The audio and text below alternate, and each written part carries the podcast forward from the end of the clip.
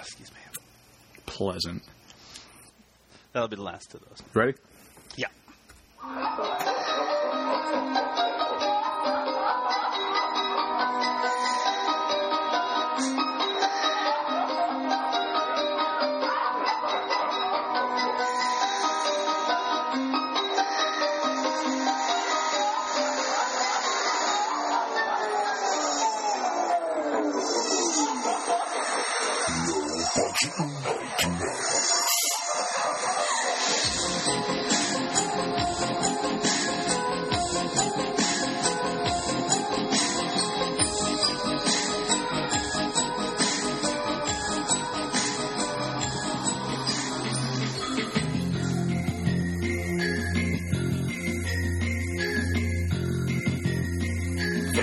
21 Zombie Rampage.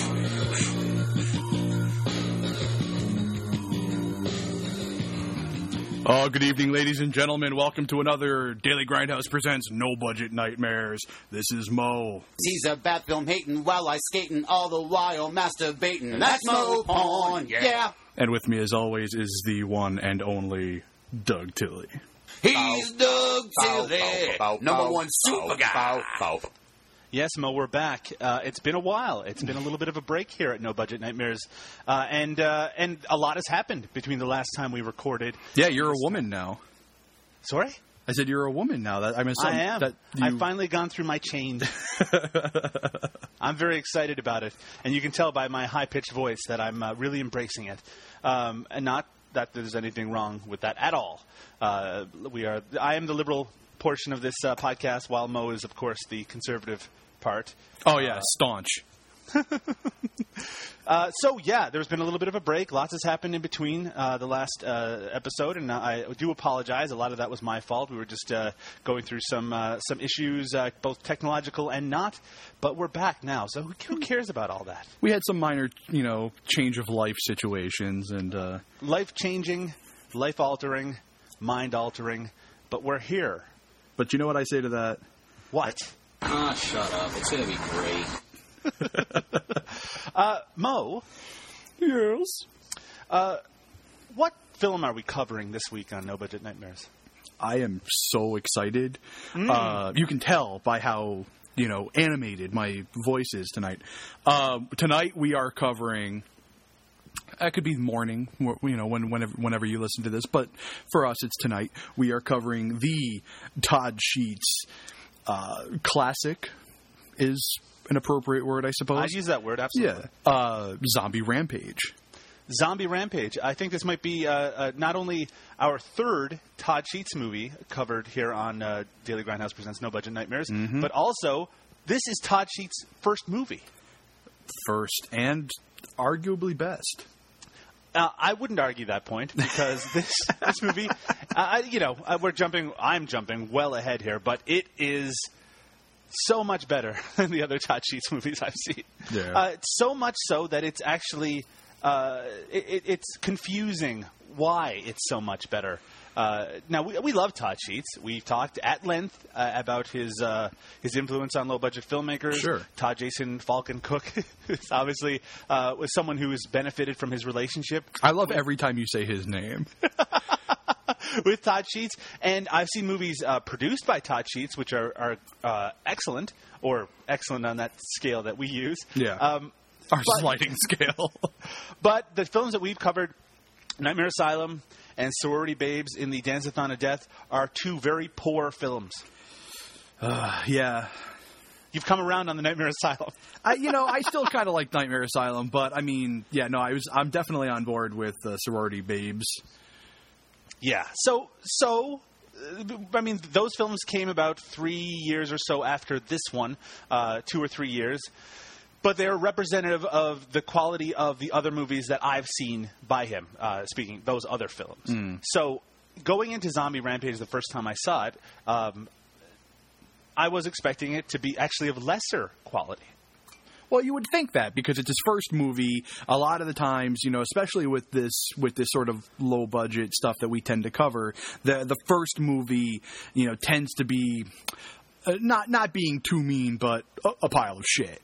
You Well, know? I mean, we're watching people who are developing their skills as Exactly. filmmakers, so it makes sense that uh, it would be shaky, and and there'd be a lot of things that would theoretically be improved upon with experience. Mm-hmm. But th- there's actually some significant regression that occurs between this and certainly Nightmare Asylum, um, and and and that goes not just to the quality of the writing. Of which there is writing in this case, which Nightmare Asylum seemed to be at least partially Yeah. improvised. If not Uh, but also down to production values, which is really confusing. That this would have higher production values and really higher quality acting than those other films. Yeah. I don't know. What is Zombie Rampage about? Well, well, it's about zombies rampaging.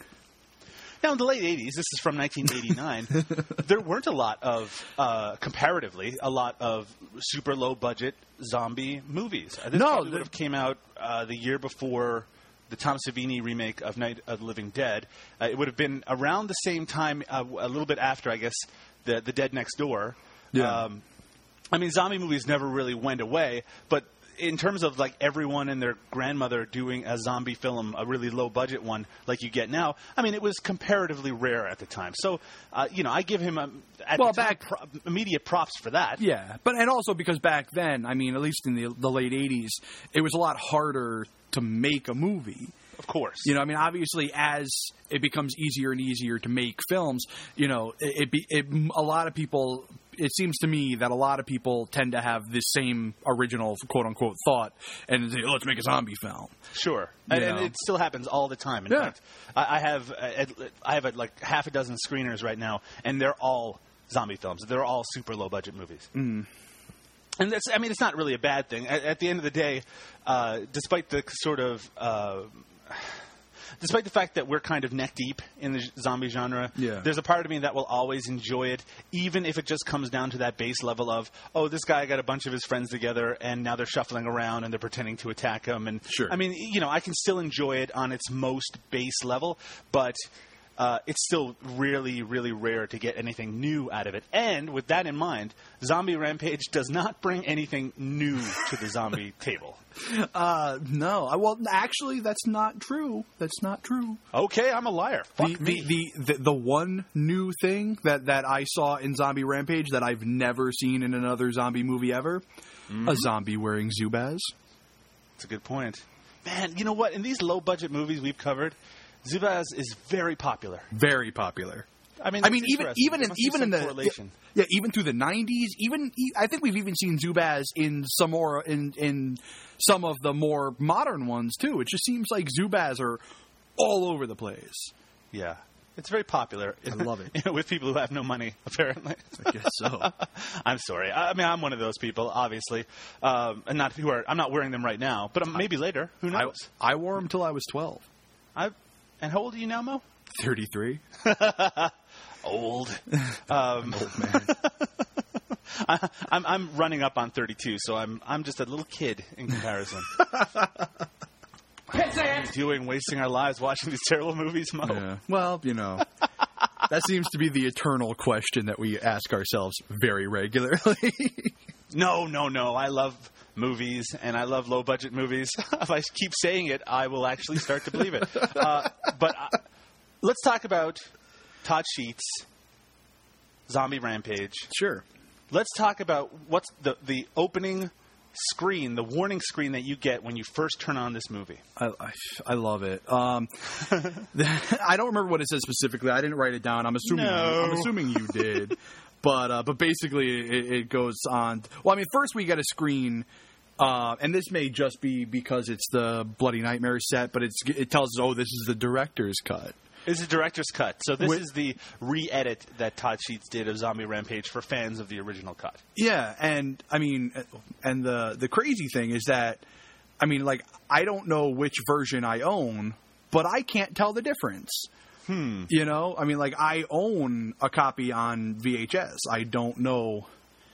Um, I don't know if that's a recut, if that's an original cut. I don't know. Now, Mo, you're a man of the, you're a man of the world. We all know that. That's true. I am On, worldly. on the IMDb, Todd Sheets is credited as also directing a Zombie Rampage 2, even though there's almost there doesn't seem to be any sign of this movie actually existing out there. However, it makes sense that there would be a Zombie Rampage 2 Hmm. because this movie ends as confusingly as any movie I've ever seen end ends. yeah, I mean, yeah, I mean, that, I mean, we are definitely jumping ahead of ourselves here, but Yeah. you're, but you're hundred percent right. The ending of this film makes no sense, um, but is all the more fun. It is. It's actually. It, it makes it more. I, I remember the first time I watched this. I remember at the very ending, I was like, I was just kind of had to slap my knee, and I was like, "Oh, Todd Sheets, you've done it again. you, you've certainly skirted my expectations of something making sense." Yeah, I, I mean, well, look, any movie that ends with you know with a guy in like baseball fury paint, um, you know, and followed up making weird like come hither hand gestures, um, and then and then followed up by a zombie gnawing on a leg bone in the most disgusting fashion I've ever seen. Um, which I think that's actually Todd Sheets doing that because I think he lists himself as the closing zombie. Um, it, it's it's and then it just ends. Like we really no- are getting ahead of ourselves. That's my fault. no, no, But- it's okay. It's just I, I mean, no, it makes sense that we talk about that first because it's so goddamn confusing. It really is so strange. But the reason I brought it up is just because I hate to uh, to mislead anyone who's listening uh, about Zombie Rampage, and then we're going to get to the point where we talk about the ending and how it makes no fucking sense, and without the the, the possibility that there's a Zombie Rampage two which clues up the story. I am going to believe in my heart and hearts.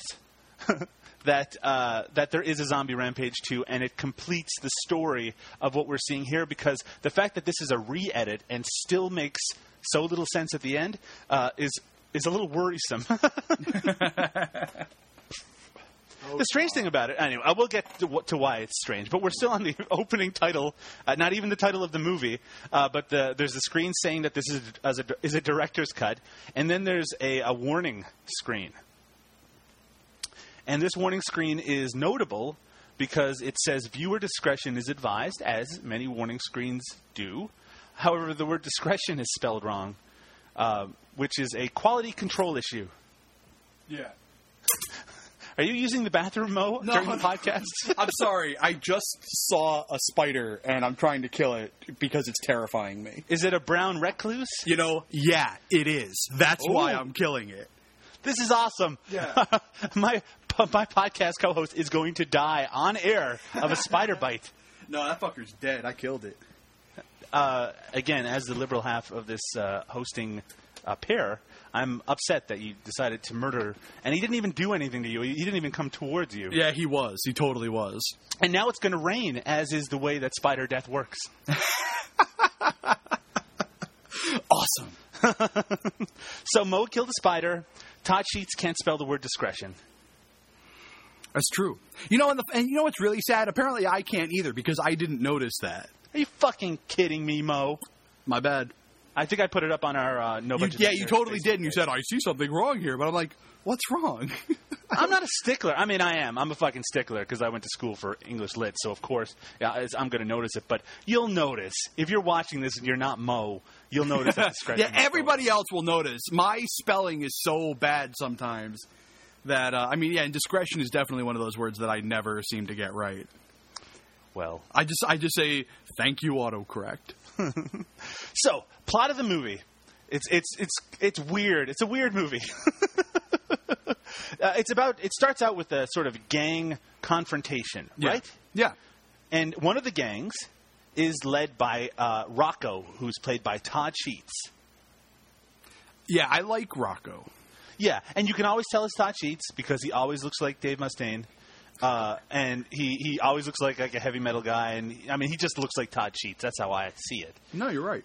And uh, he's got a very distinctive voice as well. So much Yeah. so that when his band, uh, Enochian Key, who does the soundtrack here, uh, whenever they come on, you can always tell it's him singing. But the notable thing here is that the other gang, and in really this is the central, uh, at least the center of the plot for the first half of the movie, is led by a guy named Tommy. And yeah, Tommy, and they is- spend they spend a lot more time dealing with Tommy's gang than they do Rocco's. Absolutely. Yeah. In fact, Rocco is very much a supporting player who, who eventually just vanishes, Yeah. as some other characters do. They just vanish. just gone. Uh, but Tommy is played by a guy named Dave Byerly, um, and he uh, he's got like he like wears a tie and, and a suit jacket. So at, at first, it's hard to tell that he's supposed to be some kind of tough. Yeah, he's almost member. he's almost like he's almost like the late '80s version of like a mod. Exactly. Yeah. Right. But but i i the actual gang is sort of like a traditional tough. I mean, very white bread, but but a tough gang in that Yeah. they're they're always beating on each other and insulting each other and are violent criminals. Uh, but Tommy, uh, just just going back to him as a character, is the most interesting character in this movie, Without a doubt. and he's the, he also this this uh, Dave Byerly is by far the best actor in this movie. he has uh, he has some amazing line deliveries. Although he does have a really nasty habit of stepping all over other people's lines. But fuck everyone else. That's They're true. Terrible. That's that's true. Everybody else sucks, and he's actually interesting to listen to. So fine, yeah. he lifts this movie, he puts it on his back and just carries it the entire time. I mean, I am consider myself a fan of this guy because boy, I wish that that Todd Sheets had kept putting him in uh, his movies like he did with that Matthew Lewis guy who also shows up in this movie by did the way. did you notice? Did you notice who the casting, like who who who the casting people were for this film? no. Because it was Todd Sheets, Mm-hmm. uh, Dave Byerly, and uh, and the guy who plays Dave. Oh, okay. Yeah, The the And- mullet kid. Yeah, the mullet kid. So it's like, okay, well now we know how these people got their roles. but So it's Todd Sheets and the two lead actors. and the two lead Uh, actors did all the casting for the for the film. So uh, let's talk about the movie. Uh, the movie starts with a confrontation between Todd Sheets' gang and Tommy's gang. Uh, and they have a little discussion, and uh, they do not like each other. Obviously. In fact, uh, I believe t- uh, Todd Sheets might even voice his displeasure about um, about Tommy touching his leather jacket. Yeah, he says. My Hands off the leather. There you go. Yeah, hands off the Hands leather. off the leather. in his in his in his trademark Todd Sheets way. And then there's a big fight. I love the big fight. It's great. It really is great. I mean, a because I mean, actually, it's actually shot pretty well. Yeah, it's Uh, chaotic in a way that you know. uh, It's just me. It's my habit, especially watching a lot of these kind of movies, where you start looking in the background to see what people are doing. And while it's obvious that they're not beating the shit out of each other, they're all fighting in a way that they're supposed to be fighting. I mean, it's done really well. Exactly. But the most notable thing about this fight scene is the, um, well, we'll say ridiculous, uh, but probably illegal uh, cover, an Enochian key cover of Spirit in the Sky. Sounds a little something like this.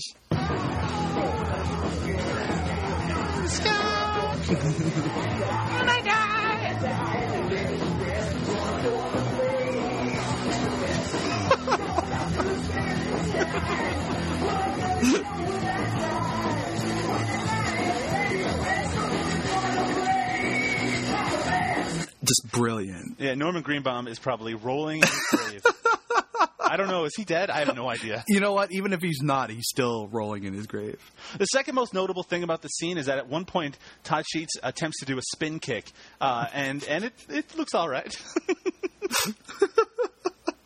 Uh, how did you even say that with a straight face? it's it's all right. Hey, It's there is. we're so talking about the, the slidiest sliding scale possible. Um, True, true. So then up, up, the police arrive and the whole thing breaks up. And uh, oh, and the most and you you know you kind of skipped over the most notable thing about this scene. Did I? Yeah, it's when uh, uh, suburban Sasquatch shows up and starts attacking Todd Sheets, who does a couple of spin kicks. Yeah, and then Tommy comes in with a big chair, and that happens. Come on, baby. Let's see them big knockers. Now, That happened? you have to remind me that does that didn't happen, by the way. no. the big knockers didn't happen either. Uh, on your copy of this, Mo, is there a big glitch that occurs right Huge. around this point after the cops show up? Not not just there. I mean, uh, my copy has glitches basically for the next like 10 minutes of the film. Yeah. It's it's a little glitchy because it's all is sourced from a VHS tape, but probably you- from like a third generation VHS tape. What are you going to do? So Tommy is uh, pissed, and I think he uh, he promises revenge because one of his gang members get killed in the skirmish. Uh, no, that's how it starts. Yeah, Yeah, it starts because because um, Tommy says that that he killed that Rocco's gang killed two of his men. yeah, that's right. So this is like this fight happened because of revenge for the deaths of his two men already. Um, and, yeah, because and- nothing because nothing says you know like you know resolution like more killing. Boy, Mo, that's a, that's a very pacifist way of looking at things. I'm but you're deep. right. The, this this eye for an eye way of dealing with confrontation. I mean, there's just, it's just no need. And, it leaves uh, the world blind, yes. except for the last guy who, of course, still has one eye. so we get a really slow set of opening credits, Yeah, which managed to pad out the running time a little bit, which is fine. I'm okay with that. it's Uh, it's almost to be expected with these movies at this point. Then we get introduced to one of the other uh, locations of the film. In fact, again, another great thing about this movie is that there are lots of locations. They're running around to different places. I mean, he's making use of what he has, uh, and he's you know he's I don't know. It just looks like so much more effort was poured into this. So it's a bar. Well, you know what it was? It seems like with this film, he had a lot. It seems like he had a lot of people behind him Right. on it, um, as well as a lot of locations, and and you know, and he seemed to have had the uh, the backing of the city itself. You know, whereas it seems like in a lot of his later films, you know, I, I mean, after this one didn't really do so well. Um, well, I mean, I don't know how it did, but I mean, yeah, I think you're jumping to conclusions. you know, yeah, exactly. I don't want to jump to conclusions, but you know, I mean, we'll we'll just say it wasn't a you know, it wasn't a a, a, a, a hundred plus theater run. You know, Mo Porn. There is not only a sequel, theoretically, to this movie, but there is a director's cut that exists. So I think it did pretty darn well. it well, true. So shut your mouth. Commence shutting up.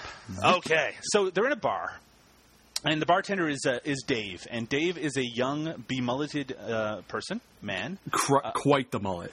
Yeah, he, he's uh, he's he's he's sporting it and he's enjoying it. Uh, He and- plays with it constantly. Yeah, and this the, his introductory scene is interesting because uh, for two reasons. There's lots of interesting stuff happening. One is that uh, just like in that opening scene, there's another great piece of music playing in the background. Uh, this time, a cover of Cherokee People again by Todd Sheets. I guess his gang on on the side they do music.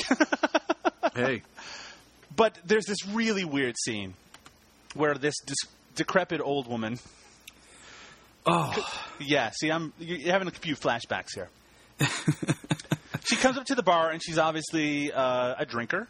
yeah. I couldn't. T- I couldn't tell if if she was trying to play the role as drunk, or if it was just the actress being really wooden.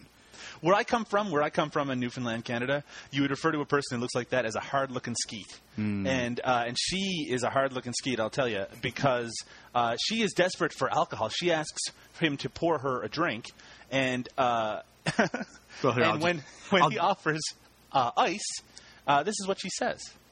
Oh, no ice then. Give it to me like I like it, straight and hard. Now I don't know if you if you heard that or not. Oh, I did. But you probably heard the Cherokee people in the background. Uh, uh, I'm, I'm glad I caught enough of that to be heard. But she, what she just said was, "Give it to me the way I like it, straight and hard. Mo, can you say that again? Give it to me the way I like it, straight and hard." That's that was more disturbing than I really expected. So she's a drunk, and she is trying to. Uh, she doesn't have any money, Yeah. but uh, she says that she could pay him in other ways. And she whips her out other ways titties. that she wanted to pay him, uh, she she pulls down her top and shows her. Hmm, I'm not hesitating to say the word breasts. Are you hesitating to say the word itty bitty titties? Well, no, not even that. I think that's actually disrespectful to some of our listeners. Yeah. But her her breasts are weird looking. And I don't mean that in, in I'm not being disparaging about their No, size no, no, or shape or anything like that. They are just weird looking. I wish I could I wish that we had a, a way to put an image up on, on your brains right now. Yeah. But they are just odd looking and they're odd in a way that kind of makes me uncomfortable to be talking about them right now. Uh, especially because this woman might be old and dead. now. Yeah, she's probably somebody's grandma at this point. Could have been Tachi's grandma. Though at least he didn't get his grandmother to do a song on the soundtrack like other movies we can. We are a people of spirit. we are nation of leaders. Okay, okay, okay. I cut it just into the right amount of chunk, you know, where you just like you want it to end and then it ends. You know, just like. Uh, by the way, that's the whole scene. It's just she ta takes on her top and he refuses to give her a drink and she buzzes off because she's kind of horrible. And then and then my favorite part of that about that scene is right as they're about to cut away, somebody in the background screams, Hessian chick. So, uh, just like in uh, Death Metal Zombies, there's actually a subplot in this movie involving a serial killer that's going going around at the same time that this uh, sort of zombie problem is occurring. um, and, and I wonder if actually there was a bit of influence there. But uh, in this case, we get a scene of a prostitute, a, uh, a very voluptuous prostitute, Yeah. propositioning an unseen gentleman. Uh, yeah, who he's, on, then he's follows her. unseen, but you can tell he's creepy looking. Yeah, he's. cr- I mean, well, yeah. he's in a Sheets movie. uh, so uh, actually, this th- showing a level of skill never to be seen again in Todd Sheets films. This scene actually it cuts back and forth to different action. It's it's like Eisenstein. I mean, it, this is uh, this prostitute and this proposition that's going on back and forth. It cuts back and forth to Tommy's gang. Uh, and we get a little insight into how his gang operates. Yeah. Everything all right there, Mo? Yeah, yeah, it's fine. Uh, yeah, yeah. I love the fact, yeah, he's completely pissed off and he's yelling and, and he says this. Asshole!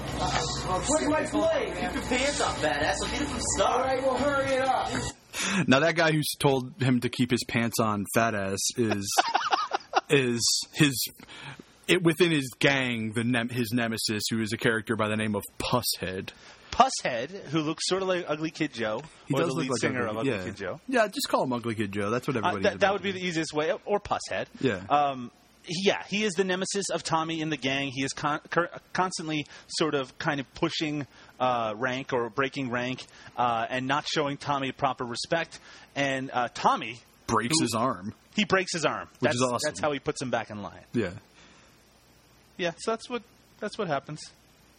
And I love the fact that he, um, I love the fact that like, like almost immediately after he breaks the dude's arm, like some chick wants to like do him, Yeah, well, you know, I mean, and uh, he's yeah. just completely disinterested. Tommy is he's too cool. He is for, too for is school and for other stuff. for other things. So Tommy, who is a pretty cool dude, if you Yeah. ask me, uh, he he does come up with a rather fucking stupid plan to uh, to resurrect his dead gang member, uh, member or members. I like how he pisses off. He pisses off his gang first off, Yeah, he really pisses them off. like really pisses them off because he spends their booze money on this book. yeah, and he says that too. Yeah. this better work because we I spent all of our booze money on it. And I love how I love how he's like, and, and then of course everybody starts complaining. He's, he's like, whatever, it was seven dollars. yeah, 1989. Get a lot of booze for seven bucks, and he calls everybody pissant. Like he says Wait. piss, he says pissant so many times. Here, I had to grab it. I had to grab it because just like the way he says it is so great. So he says, Pissant! That's great. I, that's pretty good. "It's T- Let, let's explain his plan. Pissant! What Tommy did is he went to a bookstore and he talked to the bookstore owner, who told him that he had a book that, uh, w- if he was to read a passage within that book, it would bring the dead back to life. If he It went would to the resurrect the dead, cemetery, yeah. read the passage, it would bring the dead back to life, and he believed him. nobody said he was smart. We just said he was cool." Yeah. yeah, yeah. And so that's the plan. And that is what I can understand why his gang might have been a little upset about hearing that. Actually, Yeah, also seven bucks is pretty expensive for a used book in 1989. yeah. I mean, and I mean, when you imagine the amount of Thunderbird you could buy for seven bucks, mm-hmm.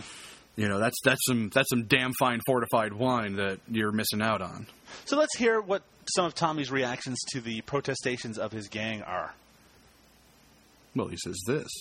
I understand, and you can eat shit! Wait, that wasn't him. That was No. Pusshead. That wasn't him. That was Pusshead. that was Pusshead. Yeah, Yeah. he's a little upset. He, he understands, and you can eat shit. Yeah. But uh, yeah, that was after he got his arm broken. By the way, I guess we'll take care of that later. he was he was fine with having his arm broken. He was still pissed off. Um, I should I should let everyone who's listening know that it's been a couple of weeks since I've seen this movie uh, because of the delays in us actually recording. So if I forget things, uh, I still know this movie better than you. So why don't you just leave me alone? Huh?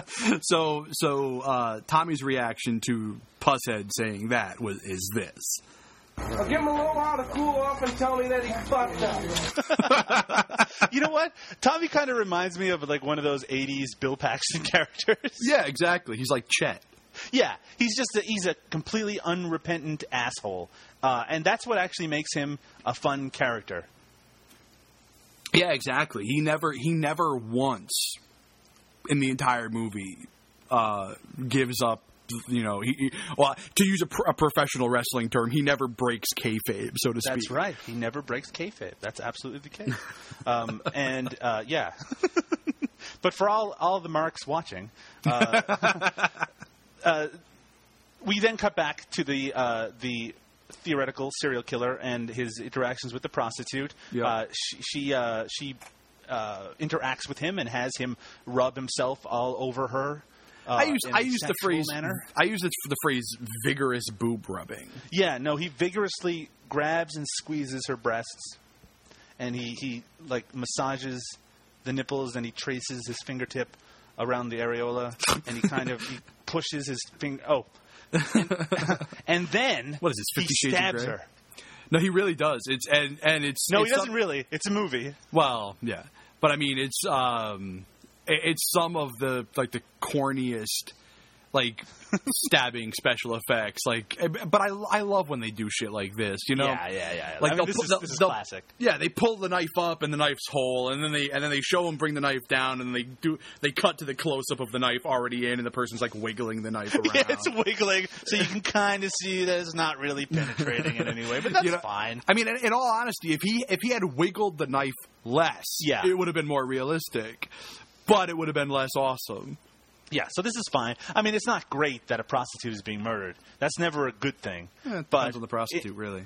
yeah, well, I mean, let's let's be serious here, Mo. I This is kid, I kid. This is a problem, Yeah. and we're going to take it seriously. So he shouldn't be killing prostitutes. That's a big no-no. Of course. But in terms of how it's presented in the film, it's a lot of fun. Indeed. So uh, now we. The, the movie kind of splits into two parts, uh, Yeah. and it sometimes throws some other shit at us just to confuse us. But really, we're going to spend some time with Tommy and his gang, and we're going to spend a little time with Dave uh, because he is going to be one of the main characters, whether we like it or not. Dave Mullet Dave. Um, Yeah. and so at this point, at this point, we catch Dave driving home. Essentially, you know, he already worked his shift at the bar. He's going home. Um, there's like a news report on the radio talking about like cannibal murders, uh, but like Dave's like not paying attention to it at all. it's not just any news report, by the way. Yeah. It is the direct audio from Night of the Living Dead. oh, nice. Yeah, yeah. there's a few Um, things because a little bit later, not to again to jump ahead, he uses some of the audio from uh, Lucio Fulci's Zombie. Yeah, Uh, see, I caught that, but I missed. Yeah. I, I don't know how I missed Night of the Living Dead. I guess it's just been too long. Um, but Which, yeah, so way- sorry, uh, inter- interrupt you again, Mo. But 1989, you know, pulling that sort of material because I mean, even some of the soundtrack, uh, you can tell is a little bit influenced by both uh, both Zombie and and the Beyond. Hmm. Uh, they're they're like like audio references to those movies. I mean, Yeah. you know, obviously Todd Sheets was a was a big horror movie fan, and I mean, he's mentioned that a time and time again. in yeah, I mean nobody's ever nobody's ever questioned you know Sheets' love of horror film. But in this movie, you can actually see it. Yeah, that's the rare situation. He's actually making homage. Yes, homage. Homage. Uh, back to Tommy and his gang. Mm-hmm. Um, Tommy has a little interaction with this crazy guy who looks like Sam Kinison. Yeah, did, did you actually catch what that character's name is? Are you asking me? Because no. I was gonna say I didn't either. I don't know. Like, like there are some characters with some weird names, and I just never really caught what this guy's name was because I don't think they ever really say it. the sound in this movie is okay. I mean, it works for the most part. It starts off awful, but Yeah. it, but it gets better. Oh, and there's a couple of outdoor scenes with a lot of wind that are terrible as well. Um, but we're generally, get- yeah. the sound is okay. It's just that again, we're talking about a VHS transfer, and it's still muddy, and it, it can be a little difficult to tell. And Yeah. sometimes the names are never even said. Yeah, well, exa- exactly. That's the biggest problem is that the characters' names are some of the characters' names are never said, but they have names, you know, and you just don't know who the hell they are. Or if they are said, like sometimes the characters' names are so nonsensical that you know that you don't realize that it's actually the character's name. Um, Like Pusshead. yeah, or Hammer Spike. That's my band's name, Mo. Or Schlooby. Uh, so uh, this uh, this Sam Kinison looking guy, uh, he's a bit of a nut, and he s- says a lot of nutty things. He says that he's uh, he's going to cut off Pusshead's balls and use them as baseballs, and just a lo- lot of loony stuff. And then Tommy shuts him down. Yeah, and I can, and I can Oh, here's part of balls and, yeah. and use them as baseball, and, and, and I can, I can, I can, I can spit his eye and, and pump it out. Yeah, pump it out like a grape. Yeah, yeah, and, and I can make him watch stupid movies like Gandhi, and, and sit through, and sit through three, three hours of MTV. Yeah, yeah, I can, and I can. You'll shut the fuck up, is what you'll do. Sorry, damn. Yes, he will shut the fuck Fucking up. loony or something. need to settle down. Learn to shut up every once in a while, all right? I love I love how one of his tortures is I'll force him to listen to to, to watch three hours of MTV. Um, So you know, uh, by the way, this is setting a comedic tone that uh, infrequently appears in the film. Uh, usually, with the i- interaction with the gang, there's a lot of kind of humor involved. But a little bit later, there's some scenes that are meant to be really serious, which come off as really silly because of this tone already being set early in the movie. yeah. There, there's some weird tonal shifts through the course of the film, and I, I definitely think that uh, him, him being so like I don't I don't want to use the term jovial because that's certainly not the case, but uh, uh, like joking with it with the rest of his gang, um, or at least like sarcastically mean or whatever. Right. Uh, it yeah, it definitely gives the wrong example for later in the film. So Dave, whose car has broken down, by the way, and is kind of broken down in the middle of nowhere, uh, he gets out of his car to, I guess, walk to find some sort of help. Oh wait, hold on, hold on, hold on, hold on. I did, I did catch one more piece of audio from that conversation that he has with the Sam Kinison guy. Okay. Uh, just, just because it cracked me up, uh, I, I it just, I had to, I have to share it. Uh, th- this, this line is said. His name Butthead. he talk- Dog is named Butthead. yeah, he talks about how his dog's named Butthead. So of course, like uh, Tommy and I don't remember who the other guy is. They kind of look at each other and they go, His name Butthead. Classic. Uh, so Dave, uh, while walking to try to find help, he's actually bothered by a big group of homeless people. At this point, there are, there are no visible zombies that we've seen, uh, but this scene is really notable, not just for the big collection of homeless people who decide to circle around him for some reason, but also because it's the first appearance by the baseball fury slash juggalo looking guy in face paint. "Yeah." It, I didn't quite know what to think of that guy. The face paint was awesome. Yeah, I it's actually a really, really- weird thing to have just appear. yeah, yeah, exactly. I mean, and I, I it was it was very off putting.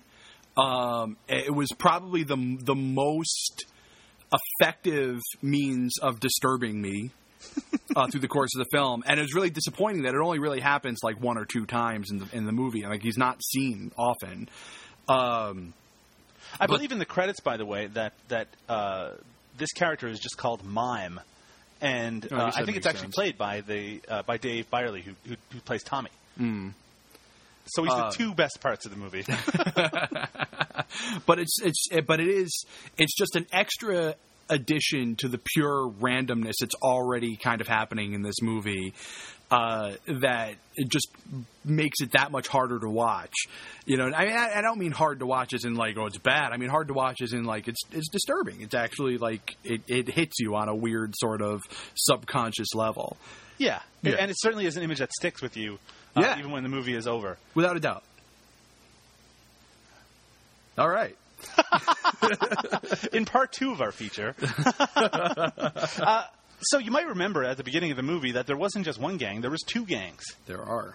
The second gang, led by Todd Sheets, they've done they've one upped Tommy's gang because they've gotten another copy of the book, and they've rushed to the graveyard first to uh, to uh, in order to do the ceremony to bring, uh, I guess, their own guys back to life first. Yeah, it doesn't really make any sense because the uh, the other gang lost guys. There's never any mention of Rocco's gang losing anybody. Yeah. So, like to me, it, ma- it really seemed like he was going out of his way to raise Tommy's guys to come fight on his side. Yeah, this scene this scene doesn't make a lot of sense, and No. also this scene takes place outside, of course, and Oh, it's it's very windy. Windy so as fuck. Yeah, it's windy as fuck, so it's really hard to hear what they're saying. Um, and in fact, we ha- we have a little bit of audio of Todd Sheets reading from the book, and Yeah. I think you'll probably hear some of the wind during that as well. Yeah, I, I should have grabbed some audio of just because they had these every now and again. They they, they take these sh- shots of just some trees, and those shots are painfully windy. Like I mean, to the point that he sh- he should have shot those without sound. right. you know, but whatever. So here, so here's here's the uh, the beginning of the uh, the rites of zombie raising or whatever you want to call it. here's what he says. Okay, here we go. Now don't nobody be cracking up at me, alright? No, Todd.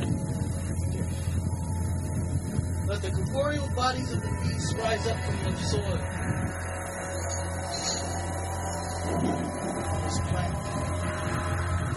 Let the fallen warriors who dwell in hell rise up once more for their vengeance and victory. There you I, go. hope, I hope no one's playing this podcast uh, over speakers in a graveyard because if they did, something bad probably just happened. yeah, let me know if you see a guy with weird face paint on. Yes, zombies start climbing out of the ground immediately. So this bookstore owner, he knew his shit because this totally worked. It seems kind of dangerous to sell that maybe to a gang, but it works. Hey. Um, and and zombies, and we get some great and not so great zombies kind of climbing out of, mostly just sitting up. They, And- they were in ditches and things. And the uh, I love the like uh, the book quote unquote flies out of Rocco's hands. It, it which is just another way of saying he throws it. But um, It threw, flew out of my hand. What's also great is that one of the zombies, one of the first ones that appear after they say the words, is very obviously Todd Sheets dressed as a zombie once again because it's got Todd Sheets hair. yeah, I mean I've heard of bedhead, but sheets head. Oh mo! so now we find ourselves back in the bar. And we we didn't mention that the bar owner is one of the major characters in the film as well. Uh, I can't remember what his Well, name from is. We find out a little bit later, but Yeah, he, he yeah. is sort of the more i- with it guy, at least in the first half of the movie. Yeah. Um, and he's obviously close to Dave. Uh, the and and when Dave's girlfriend shows up and says that Dave didn't show up for their date, he closes the bar. Be, he closes it, and all all the people in it are very upset. There's some really great lines in this too, because there's shit that happens before that, like like the uh, the girl's trying to find Dave, and uh, and Tony is like completely Dave! Sorry. yeah, Dave, but uh, Tony's completely like just not paying attention. Uh, because he notices that there are some like th- like there's these three like ruffians who he had quote unquote thrown out of the bar earlier, and he decides and he throws them out again. Like it's Yes. very important that he has to throw them out of the bar now. And his explanation as to why he throws them out of the bar is is so great. Um, I believe he says something to the effect of uh, they ordered one drink, ate a couple of bowls of peanuts, pin- pinched the waitress's ass a dozen times, uh, but didn't but he didn't get pissed until they said Elvis was shit. Oh, it's, you know, character building. There's, he's defining them. These are well drawn characters. Oh, and let's not and let's not forget about the vanish later for no particular reason. exactly. We'll wonder where they are. So let's not let's not forget about the, uh, the the drunk dude as well, who comes up to Dave's girlfriend, to ask her if she wants to do the tube steak boogie. Humor, hilarious, humorous Th- dialogue. There's some funny drunk humor in this. yeah, yeah. At least I mean, shit. If you're gonna have a if you're gonna have a bar, you might as well have drunk dudes. Zombies. Mo, Yep. zombies start showing up everywhere. Word. And uh, our first introduction uh, to the zombies, outside of them just getting up uh, from before, is uh, a scene where a woman, and this is probably the most memorable scene, single a scene of violence in the whole movie. Oh, without a woman doubt. is pushing a stroller with a baby in it late at night, really late at night, really too late to be pushing a stroller with a baby in it. And we see where this is going. Mm-hmm. now, you might be, everyone might be wondering if zombies show up, and they do. And, And this not- woman not is only- very upset when she sees these zombies coming after her. and not not only do zombies show up, but they show up sort of in style hmm. because because this music is playing in the background. I love it, like this zombie like carnival music. You know, this is again, we're, we're we're in ICP territory. it's it's true. This is dark carnival music that's playing in the background, uh, and and uh, that's to show that things are going wrong for this woman Yeah. who gets uh, kind of pushed to the ground, and in uh, pure H.G. Lewis style, they pull out her tongue. Yeah, and this is the scene with the Zubaz zombie too. hmm It absolutely is, Yeah. and they pull out her guts because there's going to be some gut munching in this. Yeah. Uh, and it's done, you know, it's done like it's supposed to be. Yeah, I mean, Uh, they, yeah, they they pull out her guts as zombies are wont to do. They, they definitely are. And then they go for the baby. It's really disturbing. I mean, e- I mean, I don't mean to laugh, but ha ha ha.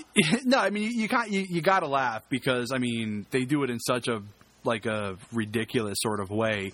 Um, but yeah, I mean they, they like they pull the baby apart and like one of them pulls this like doll leg up to his up to up to their mouth and and then like bits of the baby like fall out of the carriage and like and, and they're like they like a couple of the zombies sort of like scramble to pick up the pieces that fell and it's just like Jesus Christ. Yeah, I mean it's it's rough, but it's obviously a really fake baby. It's- Oh, yeah, there's yeah. No, uh, it, there's no way that that unless you were particularly not paying attention, that you would think that this could possibly have been a real baby. Oh, yeah. uh, it's not a good effect or anything like that. It's meant to be really exaggerated, and on that level, I think it works. But you're right. It's and the baby crying is probably what makes it a little bit more disturbing Mm. as well. See, but these are all, but th- I mean, these are all just uh, ingredients that that make the movie as a whole that much better. I mean, it's like it's it's this certain level of disturbing shit that that make that make it his best movie. Yeah, it means that you don't know what's going to happen. You really don't know where they're going to go with it. Exactly. Now, I mean, we're we're we're tough cookies, so we know how extreme, in quotation marks, movies can get. Sure. But it does show a willingness to cross the line, and that is really what's necessary in a movie like this, which is already treading in very familiar territory. Yeah. You need to do something to distinguish yourself. In this case, this is him saying, "Well, I, I'll go this far," and I mean that's that catches your attention. That draws you in. Mm-hmm. Look at us, we're analyzing it like professionals. I know. Uh, Tommy, by the way, and his gang of ruffians, uh, they're still, they don't know that the zombies are already back and that the ceremony has really already happened. Yeah, Uh, they're- fact, they're setting up to do their the, own. Uh, to the cemetery in order to do. Uh, do his own version of the ceremony with Pusshead going along, and he's very upset about it. Um, but this does not last long because the zombies very quickly start to attack. Yeah. Uh, t- the thing about this about the scene is that uh, like it's clear that they're freezing. Yes. you know, like Tommy, like bless him, you know. I mean, he's out there, he's he's in his cool guy suit, you know. He's he's not really being allowed to wear anything remotely warm, and he is just shivering his ass off, and you can kind of tell, like. um like uh, he he has this really great line that I'm about to play where he talks about uh, what he's going to do to the guy who sold him the book if I he, love this line. you know if it if it does if this doesn't work. But I left a little bit on at the end because you can actually hear him shivering. All right, so I'm gonna I'm gonna play this because it's such a great line. This idea doesn't work, I'm gonna shish kebab me an old man that sold me a shitty book. I mean, it's a little it's a little light there, but I mean, I think I think if you listen carefully, you can hear him go at, the, at the end there. Yeah, no, it looks cold. But I love Um, that. I'm gonna shish kebab me an old man who sold me a shitty book. I mean, he's good. He's like really good. His line delivery is, is pretty brilliant. I mean, like he he only really has you know two modes. He's either stumbling over his line or he's delivering his lines brilliantly. Yeah, and I and I think And, that and, uh, sometimes those stumbles are yeah, they're left in. yeah yeah exactly. I mean you know Todd Sheets is not really known for his you know four or five takes, but uh, um, but I think I think that is probably one of his best line deliveries, even with the shiver. Now, if I had to guess what happens next, Mo, Yes. and I, I shouldn't have to guess because I've seen it, but if I had to guess, I would say that Todd Sheets was making his movie, Mm-hmm. and he realized that it was running short, as low budget movies almost always do. Yeah. And he decided that he was going to pad it out a little bit by adding a few um, extra scenes. I would use the don't- term. Yeah, well, superfluous. that don't necessarily connect to the rest of the film, but that sort of tell an extra part of the tale. Uh, and he could use other actors, and he, and he could use a different uh, kind of scenario in order to do that. And what we see is there's a couple, a husband and wife, who are hiding out in a basement. Yeah, I'm assuming. I mean, they keep cutting back to this church, so I'm assuming Yeah. it's in the basement of this church. This part is really confusing because they introduce these characters, the, this couple who are, are hiding in the basement, and then they introduce us to uh, this redneck guy who's like sealing up all the church windows. Yeah. And there's this uh, guy with a mustache who's in there, and uh, there's also um, uh, Matthew Lewis who played Spider in Nightmare Asylum. He's one of the characters there, even though he doesn't get a credit, I don't believe. No, he's not Um, credited in it. And and so I guess this is all happening in a church. Yeah, I mean it. Yeah, exactly. I mean, n- none of the interior shots look like a church, but they keep using the out the exterior shot of the church, so you, you have no choice but to think, okay, fine, this is happening in the church. But yeah, it's so like. I mean, it's like haphazardly thrown together, and it doesn't make any sense. Uh, it's it's kind of, I mean, it's it's completely pointless, but at the same time, it also gives you an idea of what's happening to other people. Yeah, it's supposed. I guess it's supposed to expand the scope of, of the events a little Yeah. bit, and that's fair enough.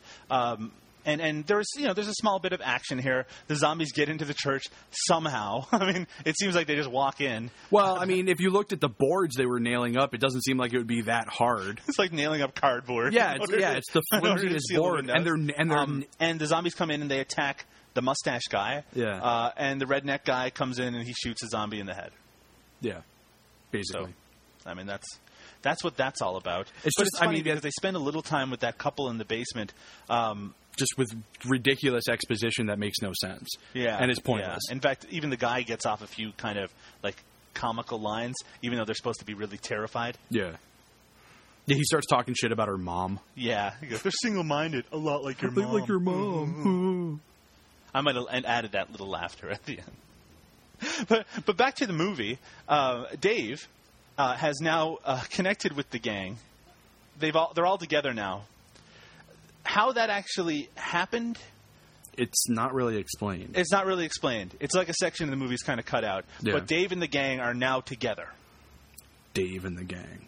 and the gang in this case are much diminished from their full size.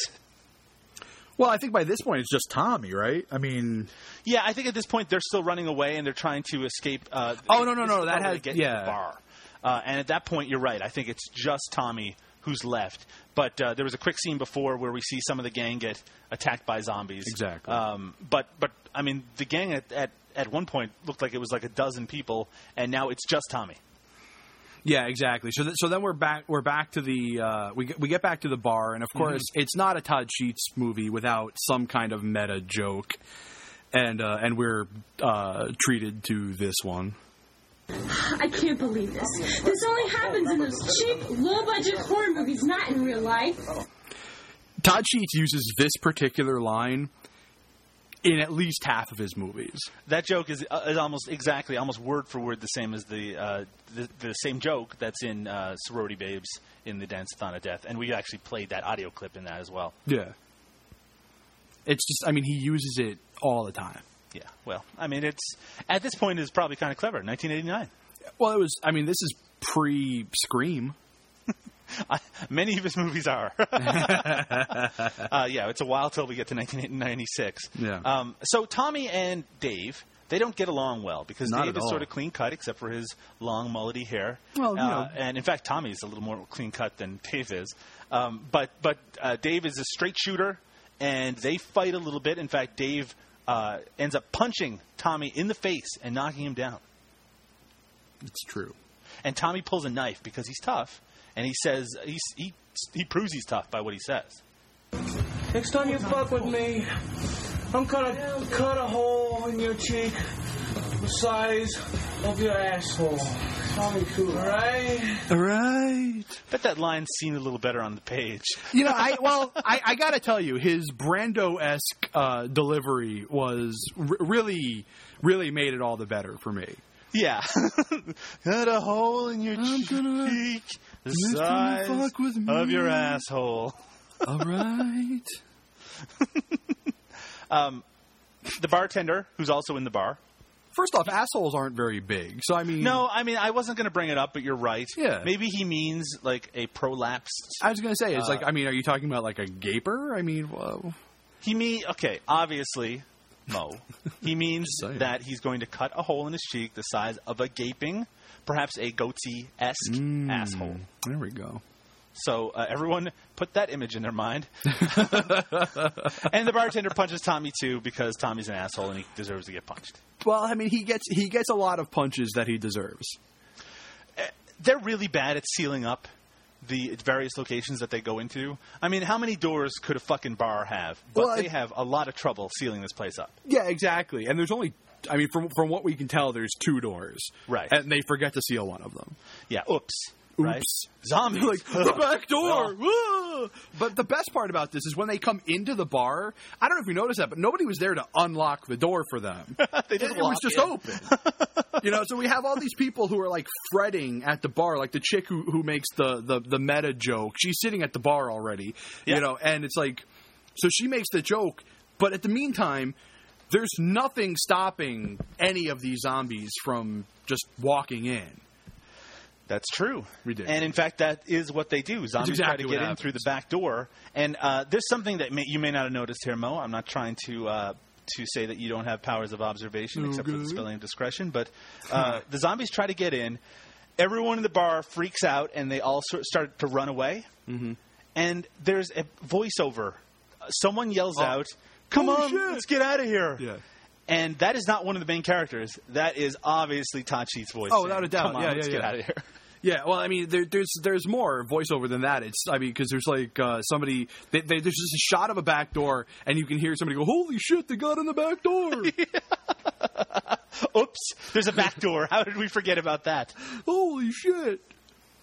Uh, there's one. There's one thing that's really kind of neat about this scene. They show these zombies that are kind of pressed up against the windows, uh, and they're kind of spitting blood and goop And all over the windows. yellow and it shit. really looks kind of creepy and It's awesome. It's a really well done. Like the makeup gotta- on the yeah, the practical-. Maybe the- it's because it's through a window that's all messed up anyway. Yeah. But the image itself actually works really well in the context of the movie. No, I got to tell you, the practical effects in this movie are really good. Yeah, good. Yeah. Certainly good f- for the era and for the Sure. price. I mean, yeah, there's a couple of zombies who are clearly just wearing like plastic masks, but you know, like the like like in this particular scene where you get some really good up close shots of the of the zombies like being pressed up against the window and oozing and bleeding and shit. Uh, it's fantastic. Sure.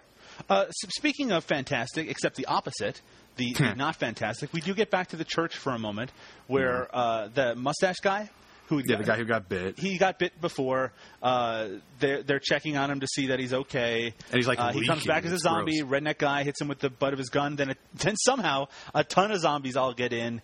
They eat everybody. They go in the basement and they eat that couple that we're talking. About. But you know what the thing is? It's not. It's not they go into the basement. There's only one. Yeah. Who goes into the basement and he kills them both in what is probably the most anticlimactic scene in the movie. It's just like, oh no, a zombie. you know, eat, Uh, so you know. that I mean that, that's what we talked about earlier about the scene, the part at the church having no. Uh, I mean, it doesn't matter. It has no connection to the rest of the movie. It is entirely yeah, they're, self-contained. they're completely superfluous. What was the point? Who knows? exactly? Exactly. Don't forget, by the way, that we're praising this movie as significantly better than all the Todd movies that we've seen. So the parts that don't make sense, yeah, they're bad, but the movie as a whole, you know, the big picture, it it generally works. Sure. Yeah. Absolutely. Uh, so the rest of this movie, by the way, uh, and we're we're getting through it at this point. Uh, it really is a series of Tommy and uh, and the survivors. They're all kind of going. Uh, they're running around. They're going from place to place to try to find a safe haven. You know, it's funny. I uh, you sent me you know, I, we'll, we'll give a little insight into how into how our system works. You know, behind the scenes is uh, generally I'll ask you to send me a list of what audio clips you want me to grab from the movie when I watch it, um, and you send me this list, and we're 35 minutes into the film. You know, the film's 75 minutes long, and there's only, or like we're like 40 minutes in, and there's only three clips, like three audio clips left for the rest of the movie. And I'm like, this can't be right. I'm like, you had to have sent me only half of it. And, uh, and you actually never responded back to my email about like why there isn't more audio clips. And then as I'm watching the movie, I'm like, wow. I mean, it's really it's just scene after scene of them like running from zombies. Like there's nothing. Yeah, you know, there's like nothing I mean, going it's, it's well done. They're running. Oh they're yeah, it's awesome. That's it's know, awesome. It's a zombie movie, so you expect Yeah. that. Yeah, but there's nothing as far as like memorable audio or like lines of dialogue or anything that happens. There's one thing that it's important to note. They all run into a store, which is meant to be their new safe haven that they're going to seal up. And uh, there's a moment where the bartender, who who I have it written down here, his name is Tony, uh, not Tommy, but Tony. Tony uh, accidentally gets uh, hit in the head by a guy who's been hiding in the store. Yeah. And this guy, he escaped there with uh, with his father, who ended up getting killed. Um, he says some gross stuff about his father. His face was peeled like a grape. Uh, and he's kind of a, supposed to be a tragic character. He's like supposed to be like a very simplistic, rednecky type guy. Yeah. I, I only mention him because he has a important moment that's coming up that we need to talk about. uh, and, and and we'll get to that in just just a moment. Uh, well, right bef- right before they find they find that guy, um, who actually gives one of the best performances in the film. yeah, uh, it- it- you know, certainly at this part he does. Yeah, yeah, the, the his big scene. Yeah. definitely.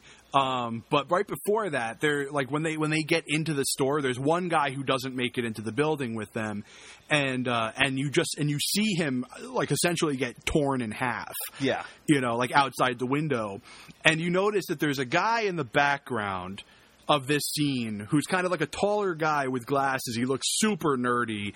Um, and uh, and he has this gigantic smile on his face. Yeah. like as you know, as the uh, uh, as this guy's getting torn in half, and and I wish I had snapped. I, I meant to snap a uh, uh, a screen grab of.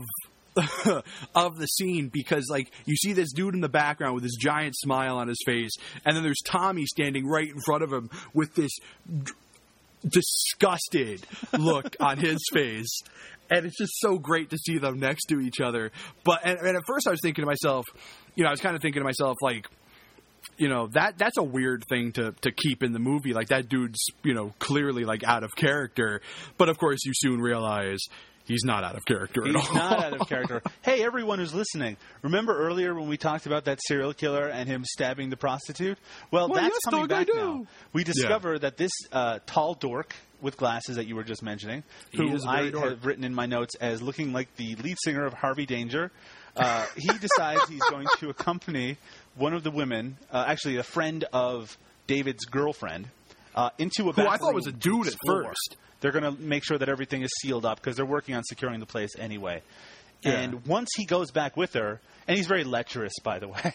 Oh, it's yeah. I mean, to the point that like everybody, like she she walks off, you know, and he kind of go, he kind of like rubs his hands together, and he goes, I. I think I think she might need my help or something to that effect, you know. And he kind of walks off, and everybody who's left kind of goes, Ugh. yeah, and, and and that's what the audience would be doing too, because Yeah. this guy thinks he's going to get lucky during the zombie apocalypse, and. In his mind, he probably did because Sure. in uh, in the mind, the twisted mind of a serial killer, getting lucky means that he's going to stab this woman to death, which is what he proceeds to do. It's true. and uh, Dave and his girlfriend they come, walk in. They hear some odd noises, and maybe he they think that they decided to get down and get ready, but instead uh, they catch him in the act of stabbing this girl. Yeah. And Dave and the dork, uh, the killer dork, they have a fight. He actually lifts him up by his neck. yeah, it's it's kind of funny. I mean, I mean, I don't know if that's if that's just uh, uh, them saying how like tiny Dave is, or if they're trying to imply that this that this oddly shaped sort of dork man, His monstrous strength. yeah, has this monstrous King Dork. strength. My dork rage. Well, I guess he, he uses his serial killer powers to lift Dave off the ground, and it looks like Dave's in terrible trouble until we remember, hey, there's a whole fucking building full of people here who will help. And Tony comes in, Tony the bartender, uh, Mm-hmm. the bar owner, and he comes in with uh, what is obviously a cap gun, and he shoots uh, this guy in the head, and that takes care of him. So Yeah, but- that but you subplot know didn't what? really mean anything either. But you but you know what though that cap gun. I mean, with I mean it, that produced one of the best and one of the worst special effects in the movie. Um, the, one of the best being the sparks that you know, like the muzzle blast that comes out the end because it looks pretty cool. Uh, and the worst being the the bullet, uh, the gunshot sound effect that they use to go with it. it's really bad. there I've noticed from watching, and, and I'm sure you have as too, too Mo, uh, from watching many, many super low budget and no budget movies, that the two things that seem to be the hardest to do in those movies are gun blasts, mm-hmm. and I include the, my, the own film that I worked on in that, and uh, news reports, because it's very, very difficult to get someone to pretend to be a newsreader and make it sound legitimate, and also it's Yeah. very difficult to make a news broadcast image uh, to to recreate that in a way that looks real. And those things are just really really hard to get right in low budget films. And yeah, so there's not a lot of shooting in this movie in general, but you're right. That one is uh, it, it's kind of a balance of good and bad. Yeah, I mean, like I love, I love the muzzle flash. I thought that was great. I'm like, oh, that's really cool, you know. And then you hear this, you know, noise that goes with it, and you're like, whoa, Jesus Christ, Todd. Uh, by the way, that noise. It, it alerts the zombies who start to pour into the building. Again, not a good job of sealing the place up. It looked like there was a lot of wood around, so it shouldn't have been difficult. But I guess it just wasn't happening. Yeah. Yeah, it almost seems like the zombies are. I think at this point, it almost seems like the zombies are coming in under the building. You know what I mean? Like, That's right. like it seems like they're going in through like like these weird sort of like tunnels. And this is where this is where the whole zombie aspect of the film starts to get really confusing because like they're coming in, but at the same time they don't seem to be like where they end up doesn't seem to be where they're going. Yeah, and they once again Todd, uh, our intrepid director and uh, I guess creative force, he wants to expand the scope of the movie. And now this, what's happening next, I think is the key to the ending. But I, I, I, you know, please, listeners who have watched this movie, write in and explain things to us because we're slow. I'm Canadian, and Mo is, I mean, you know Mo, uh, Yeah. and we need help because the next scene it takes place in a police station, and there's this girl in it in the station, and she has these gigantic red glasses on. It's ridiculous.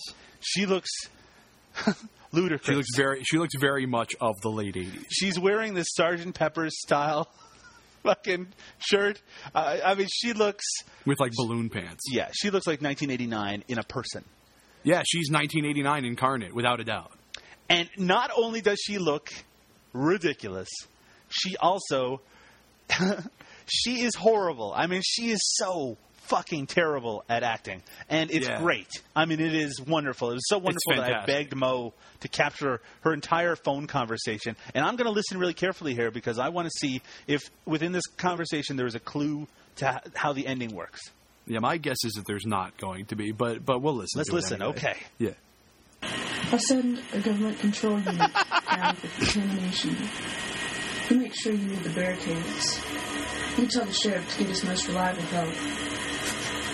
We don't want to leak of this contagion. If it doesn't work, go We'll go to Plan B. I mean, what is up with this girl? If it doesn't work. Mm-hmm. She's like the Swart. She's like the Stallone of uh, of this film. Uh, you guys get the most reliable help. If it doesn't work, we're going, going Plan B. If you could change, If I can change, you can change. um, so she's awful. Stallone, everybody. And I'm guessing this is what I interpret from what she just said. And by the way, I was so fixated on her horrible acting that I forgot to pay attention to what she was saying. But she mentions that if all this shit didn't work, that they're going to go to Plan B. Now, this is a very Return of the Living Dead esque conversation with a suggestion, I think, that Plan B means to nuke the city. Yeah, we're talking about the nuclear option here. The nuclear option is what we are discussing. Yeah. So when things just end at the end of the movie, I'm. I mean, it would have been great if if he just I don't know, like put a big bright light on them to suggest that there was some sort of bomb. it would have been something. Yeah. I mean that that is the only way I can make sense of the ending of this movie. And then the thing that doesn't make any sense is that is that at the beginning of the movie they make you think that the zombies come back because of some pagan ritual, right? And then and then this chick is saying that the zombies are from some kind of contagion. So it's like, are we? uh, Is this like an outbreak or is this paranormal? Maybe they just don't understand it, Mo. Maybe the government aren't telling us everything. I think The I government we're used to doesn't that, by the way. understand it, man. The government keep. I mean, I mean, look. I don't want to get off on a rant, but you don't really think that we've been to the moon, have you? I mean, have you seen? There's The no moon? there. No, Mo. nobody's ever gone to the moon, man. Listen to the facts. All right, and let me talk to you about chemtrails and what they mean. Uh, I don't know. Back to the movie. Uh, this, Back to the movie, man. this gal who was in a police station by herself with no weapons. Uh, she uh, goes upstairs and zombies break in and they pull all of her guts out. And I will say that in her death screams, she is uh, suitably terrified looking. So I have to give her that. She might not be able to speak like a human being, but she can scream and be pulled apart like an actual actress. She has this great line where she comes upstairs and like there's like a drop cloth hanging over something, and she goes, "Damn painters." And then, right as she says that, the zombies come pouring into the in through the door right next to where she's at. But it's like, damn painters. Maybe there's a clue in that to how the ending works Uh, too. uh, yeah, that's it. So it's a conspiracy, man. Back at the, uh, I can't remember where we are with the gang at this point. Uh, the gang being uh, Tommy and Dave and his girlfriend, um, and that's that's really all who we're, we're focusing on right now. Tommy and Dave do not like each other. They have a very combative relationship. It really began when Dave punched Tommy in the face, and Tommy wanted to, to give his cheek an asshole. Uh, but but Dave, who has been continually belittled by Tommy, he has a bit of a speech now where he's like, you know, we're in this together. You got you need to treat us like we're the world. And in fact, let's let's hear Dave's speech. This is so great too because this happens quite literally right after Tommy walks in and finds the dead body and and and quips, "Who ordered the Bloody Mary?" so this is so this is Tommy's Tommy. re- yeah. So this is Dave's response to to Tommy being his typical dick dick self. All right, here we go. Shut up! We don't give a shit about some gangster wannabe. I don't give a shit about none of you. Shut up! Alright? Shut up! God, you need to treat us like we're the world, man. Because for all you know, there couldn't be anyone left out there. Alright? I'm talking right now, and you're gonna listen for once. We don't care. We couldn't give a shit about you. Just be quiet and listen to me. We're not gonna follow you. We don't give a shit. And I'd love to see you out there with the zombies, alright? Alright? So why don't you just go crawl back in a corner and shut up, keep to yourself, and leave us alone. Cheap store hood. And Tommy responds immediately with this. You know something? When you finally die, I'm gonna piss all over your bones. I mean, that's literally the next line. Yeah, it absolutely is. I love how Dave calls him a cheap dime store hood, which is such a. I mean, who talks like that? Uh, Yeah. Dave, Huh, wise guy, see? Yeah.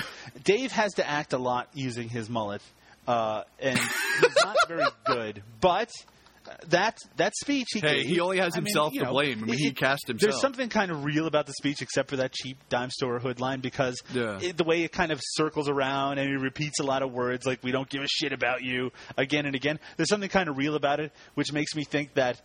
As written, it probably was a little bit more straightforward. yeah, yeah, yeah. and he just kind of let it all out at once. Shut up. So Tommy's going to piss all over his bones. But they're Shut in this up. together. Yeah. And of course, Tommy Tommy then calls him a retard. Yeah. Well, I mean, the the, the actions that they're about to do would uh, sort of confirm that he's right. Oh, and he keeps calling him a dumb shit. Yeah, yeah, yeah, and that too. uh, Dave starts looking for weapons, which is a smart thing to do. And they tease us with the idea that he might actually find an interesting weapon because he finds a empty chainsaw, and he finds a hammer. Yeah. And none of this really matters. We're just kind of uh, we're kind of killing, Killing a bit of time time at this point, yeah. But something very important happens here. Remember that redneck guy whose father got killed that uh, that they met when they came into this place? I do. Well, he's he is distressed for some reason. Being in the store all alone didn't bother him, but now that people are there and they have a chance for survival, apparently he is down in the dumps. Oh yeah, he's despairing. He's despairing, and he has a gun. Somehow, he has a gun, uh, and I think it's Tony's gun. Some really cheesy music starts playing. I wish I had grabbed audio of it. Yeah, but yeah, it's really. I, I, I, really- I, don't, I can't remember what it sounds like, but it's probably something like. No, probably not. Uh, but but uh, he he looks forlorn, and he takes the gun, and he shoots himself with it. Now here's my problem. Here's my problem with this scene. I hope it's the same problem as I have, Mo. Let's hear it. Th- this this character whose name I don't even know if they ever even give it. I don't believe but, they do. Yeah, I just call him the country boy. He like his facial acting, like the, the look of despair on his face, and like like the the agony at the decision uh, to take his own life. You know, it's it's quite literally. I mean, it's a very short scene, but it's probably the best acted scene in the film. You know, then he pulls the trigger, and this like bucket of like pasta sauce splashes all over the wall, ruining the entire acting scene that just happened. Well, the music kind of hurts it already, but Yeah. yeah. you're right. But what I noticed most about the scene is that they show him shooting himself, Yeah. and then the ragu sauce all goes in the different direction than where Well, the that- bullet was supposed to go. Exactly. Uh, and and the spatial awareness of it, the crossing over, all it left me was like I was like, "Whoa, what just happened?" it's a magic bullet. It, paused in midair and sprayed brain matter all over the opposite wall. and Kevin Costner showed up and said, "Back to the left." That's right. And back and to the left. So that guy killed himself in a very uh, misjudged moment of drama. Uh, yeah, but I mean, but but I mean, but it works. Like like up until the ragu, it works. I'll be honest with you, Mo. I don't give a shit about the country boy. I didn't get No, nobody gives a shit about him. Upset, even about when he was explaining his father's face being peeled off like a grape. Yeah. So when we just cut to him for a moment and he looks sad, I mean, you know, I'm, I feel bad for him uh, in this theoretical situation, but I don't feel like it was properly expressed that he was in this mood. No, maybe not. Maybe not. But I think I think the I think the just given that moment in time, I think he did a really good job of, of portraying the this you know the despair, the sadness you know that he was feeling. Then the pasta sauce happened and it ruined it. But the uh, but I think the, leading up to that, even even with you know it not making sense to the story a, a, on a whole, I thought the performance there was great. Okay. You- That's it. You're allowed to think that. Absolutely. Yeah, well, I'm right. so uh, in in in in the grand scheme of quality, in in terms of things that I think are actually good about this movie. This next scene is probably the peak of it in terms of character interaction, and this Hmm. is where Dave is trying to get a radio working. Makes sense. They want to keep uh, they want to keep up on what the hell is going on outside. He finds a radio. He can't get it to work, and he demolishes the radio Smashes it to pieces. like an idiot. It's a really Yeah. dumb thing for him to do. And Tommy is all over it. He's just calling him a fucking idiot the whole time. I like the first thing he says, which he goes, he goes, "Time to switch to decaf, dumb shit." Uh, but uh, Tommy, who apparently, uh, even though it wasn't really hinted at before, is really good with electronics, and he has the ability to fix it. And he starts to work on it. Well, I like his reasoning behind that too. He's like, I've hot wired so many cars. I mean, okay, I mean, it doesn't really translate, but sure, you know, you can fix a radio. But I mean, I think it's kind of neat because they have this combative relationship. Dave is frustrated, smashes the radio like a moron. He calls Yeah. him on it, but then he's like, "Okay, I'm going to try to fix this," and he works on it for like a minute, and then plugs it in, and he, they're twisting the dial to, to try to get broadcast, and they're getting snippets of broadcasts. Yeah. Uh, in fact, one the, they say when they pick up some music that hey, it, it, this must not be happening everywhere if they're picking up music, which is a good interpretation of what's going on. Sure, absolutely. But when they can't get a news report after just twisting the dial all around, Tommy smashes the shit out of the radio again. Uh, It's, I mean, it, this is it's strange. I mean, I like I like that moment because it seems like you know we can. You we can, we can help each other in this situation, uh, Yeah. but then they just kind of fuck it all up. yeah, exactly. It was it was the uh, there was the, uh, uh, a seed of some potential there that no, never really blooms into anything. uh, we're we're heading right. We're we're running headlong to the ending of the film now. Yeah, Uh, it's almost done. And the first thing that that leads to that is that uh, they notice what appears to be a zombie climbing from the ceiling down to get them, but it ends up being Tommy's girlfriend, who we were introduced to at the beginning of the movie. I don't think she's I don't think she's Tommy's girlfriend. I think she's just a chick from the gang. Oh, I thought she was the one that kind of hit on Tommy after the Pusshead thing. It might that might be the case, but I don't think that's his girlfriend. Well, I don't know, Mo. She's a friend. I'm just saying, I- She's I girl. didn't I, did- I just mean it in a fucking, you know, they, they, they bang probably Sure. occasionally. Fuck buddies. They're fuck buddies, to Yeah. use the vernacular. uh, so she shows she shows up to even the score, I suppose, but she she doesn't really serve a purpose. But she's there now. Um, And they immediately start making fun of Dave's penis size. yeah, uh, who wouldn't? Um, oh, but that's after this great line, though. Hold on, uh, let's see. Oh well, well, I mean, of course they have to play catch up for a second. So, so basically, uh, Tommy is explaining to her how, you know, um, and they they have to explain to her that everybody's gone, Right. You know, and so he says, They're all gone. Pusshead's gone. No, I'm not really sad about that, but he's gone and shit, you know? in pure Tommy fashion, you know, it's like, well, you know, I mean, Pusshead's gone. I mean, I don't, really, I don't really care about that, but I mean, he's gone. we spent so much time with just these characters now that it's easy to forget that there's supposed to be anyone else still alive. Uh, Yeah. But it, they do show us that, that Tony, the bartender, uh, the bar owner guy, uh, he's been sealing doors and sealing up the place the entire time while all this action is going on. I guess he didn't even notice the sound of that guy shooting himself because he's focused on sealing up the place. Um, but uh, but he gets grabbed and eaten by zombies. I mean, almost immediately, he's like, "Hey, I'm just gonna go finish eating up, you know, finish sealing up these doors," and rah, and dead. So the two couples, who are all that are left now, they run off. They get into this place that's kind of full of old furniture. Mm-hmm. And uh, they find an old uh, abandoned elevator.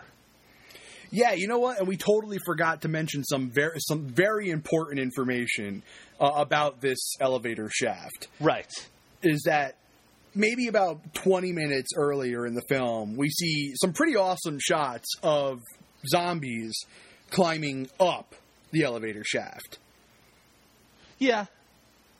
You know, so now we're with now we're with Tommy and Dave, and they're about to start climbing down the elevator shaft. Yeah. Yeah. I mean, it doesn't really make a lot of sense. Uh, no, but that's the closest. That, I mean, that's the closest we get to a resolution of what happens to those guys.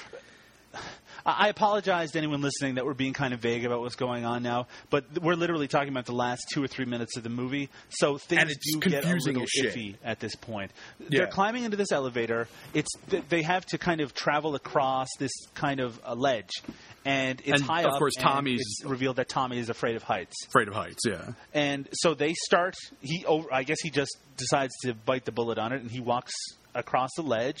Uh, and they're trying to. They never even really show him. the They- elevator.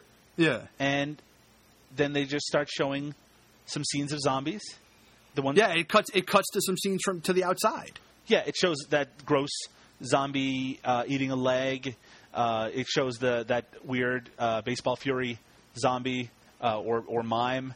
Uh, you get the audio from Lucio Fulci's Zombie, where the uh, the very end of that film, uh, and and then it's over. Yeah.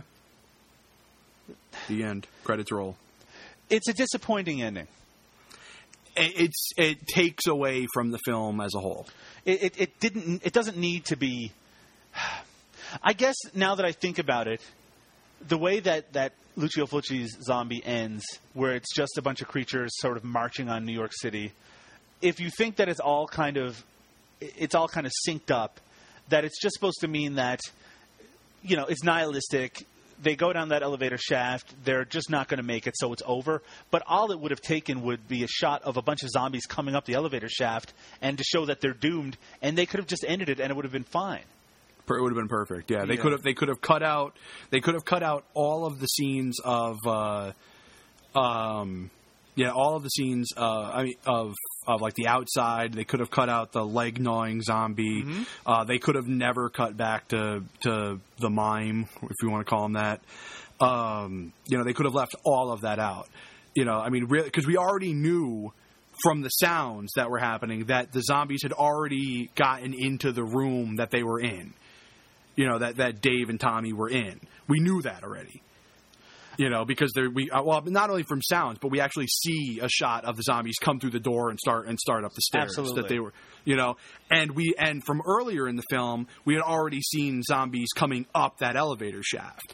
So all i mean this is literally all todd sheets would have had to have done is shown one more shot of the of the zombies coming up the elevator shaft and then cut back to them showing dread or terror or whatever the end I mean, it would have even have been okay if it showed the characters look into the elevator shaft, and what they saw staring at them was a suburban Sasquatch who immediately started ripping their limbs off and pulling them apart. And yeah, that's right. And using his supernatural Sasquatch powers, uh, and that would have been a perfectly reasonable, if not enjoyable, ending to the film. it would have been great Mm, but that's not what we get. The movie just kind of fizzles. That said, the ending does not discount the quality of what came before. And if it sounded like we were ragging on it, we were ragging on it with a sense of pride over the fact that so much of it actually does make sense. Oh yeah, yeah. I mean, it's really it's really just the last like five minutes of the movie that that kind of throw it off this course that we don't really know what happens. There's a lot of uh, there's a lot of uh, you know a lot of things that, that we as the audience have to infer from uh, from from what we're seeing, and it's just, I mean, really, it could have all been solved with with one shot. Yeah, it really could have. I mean, it does seem to me like it's missing that shot of like a bomb being dropped on the city or something like Yeah, that. Uh, yeah. that at least would have made some sense as well. But yeah, it just feels like there's something missing. So it's hard not to get sort of a overwhelming feeling of uh, of lack of resolution when you Sure. watch it. Um, luckily, we get a closing credit sequence which satisfies me on a number of different levels. Yeah, yeah. I took a lot of notes from the from the credits.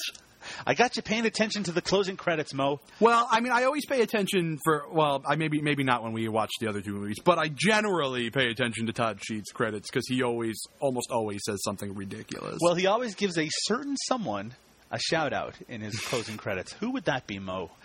uh, Schluby? Not Schluby. Well, yes, Schluby. Uh, though, though that's not who I was referring to. oh, the big JC the big JC, Jesus Christ himself, gets a big shout out at the end. for Uh, giving him the determination, the talent, and the willpower to make it all work. Yeah. So from one zombie to another, right? I mean, yeah, he, the, the the classic Jesus zombie uh, has has propelled Tom Todd Tom Sheets. Tommy Sheets. Tommy Sheets to uh, Todd Sheets to make his uh, own zombie epic. So that's great. Oh, oh, one other thing, and I don't know if this made your notes, Mo, is that the closing credits reveal that the original title of this movie was not Zombie Rampage. Yeah, it was called. Oh, I didn't write it down, but it was like the undead. It was the Undead. Very good, Mo. Hey, look at me. Yeah, so this movie was originally called The Undead, but switched to Zombie Rampage, which I'll admit I, I dig the name Zombie Rampage. I like Zombie Rampage better. yeah, so it's better. Um, yeah, and, and there's some great there's some great character names too I, that I wrote down. Like I mean, we mentioned a couple of them already, like uh, Pusshead. Hammer Hammer Spike, Pusshead. There's a character apparently named Piggy. Um, the oft mentioned Schluby. Um, and there's another one whose character, who I'm assuming this is one of the zombies, but uh, but